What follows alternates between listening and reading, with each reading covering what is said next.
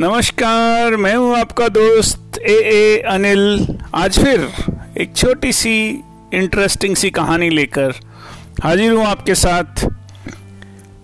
मुझे उम्मीद है आपको मेरी छोटी छोटी कहानियाँ पसंद आती होंगी। अगर आप कुछ और सुनना चाहें तो प्लीज़ मुझे बताइएगा। मैं ज़रूर कोशिश करूँगा उन्हें लाने की और इम्प्रूव करने की। ये कहानी है एक ऐसे व्यक्ति की जो खुशी की तलाश में उसने बहुत मेहनत की। वो जानना चाहता था कि ये खुशी का हैप्पी होने का, खुश होने का सीक्रेट क्या है, उसको वो तोड़ना चाहता था। तो उसने बहुत लोगों से संपर्क किया, अपने गाँव के लोगों से संपर्क किया, फिर उसने इधर पूछा, फिर दूसरों से पूछा। फिर उसे बताया गया कि एक बहुत ही बुद्धिमान व्यक्ति है। जो कि बहुत दूर रहता है, वो उसका जो जो जगह थी जहाँ वो रहते थे, उनके लिए उसको बहुत सारे रेगिस्तान और पहाड़ और वो सब उसको पार करके वहाँ जाना पड़ा। और उसे लगा कि ये जो व्यक्ति हैं, वो कोई साधु होंगे। तो वो पहुँचा उस पहाड़ पर और वहाँ देखा कि एक बहुत बड़ा महल था। उस महल में, वो जो बुद्धिमान व्यक्ति थे, उनसे उसने मिलने के लिए अपनी वहाँ बैठे तो वो जब वहाँ पहुँचे तो उन्हें लगा था कि भाई ये कोई साधु होंगे और कोई ऐसे व्यक्ति होंगे साधारण से। पर वहाँ जाके उन्हें बड़ा ताजुब हुआ कि भाई, वो तो सबसे मिल रहे हैं, बहुत सारे व्यापारी भी वहाँ आए और वहाँ संगीत भी चल रहा है और एक बहुत सारी एक्टिविटी हो रही हैं कल्चरल एक्टिविटी भी हो रही हैं, सब कुछ वहाँ हो रहा है।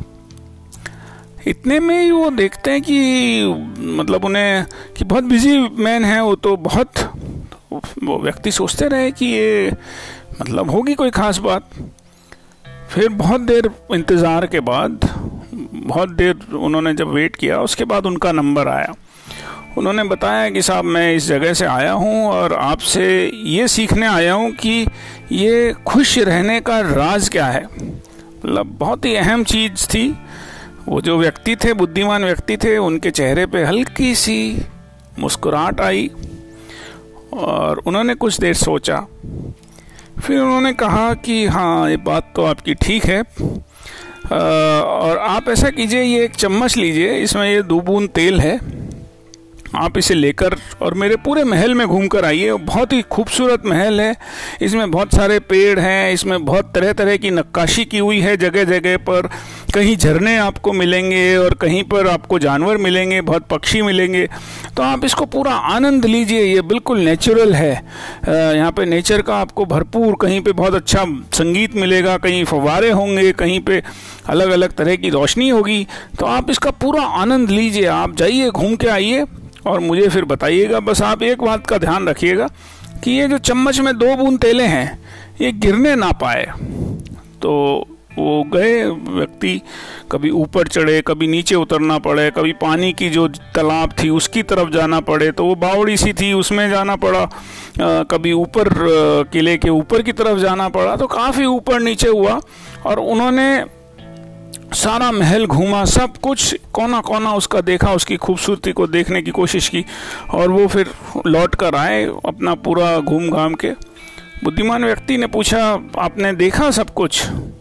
वो तुरंत उन्होंने कहा कि हाँ मैं घूमा पूरा महल और देखिए, मैंने ये बूंद एक भी गिरने नहीं दी है। उन्होंने कहा, अरे वाह, बहुत अच्छी बात है।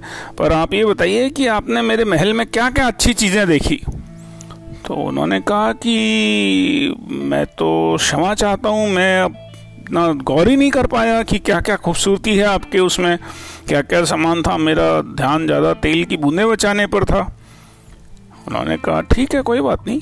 आप फिर जाइए, फिर देख कर आइए, बहुत खूबसूरत नज़ारा आपको देखने को मिलेगा और आप उसका आनंद लेने की कोशिश कीजिए जो खूबसूरत नज़ारा आपको दिखाई दे।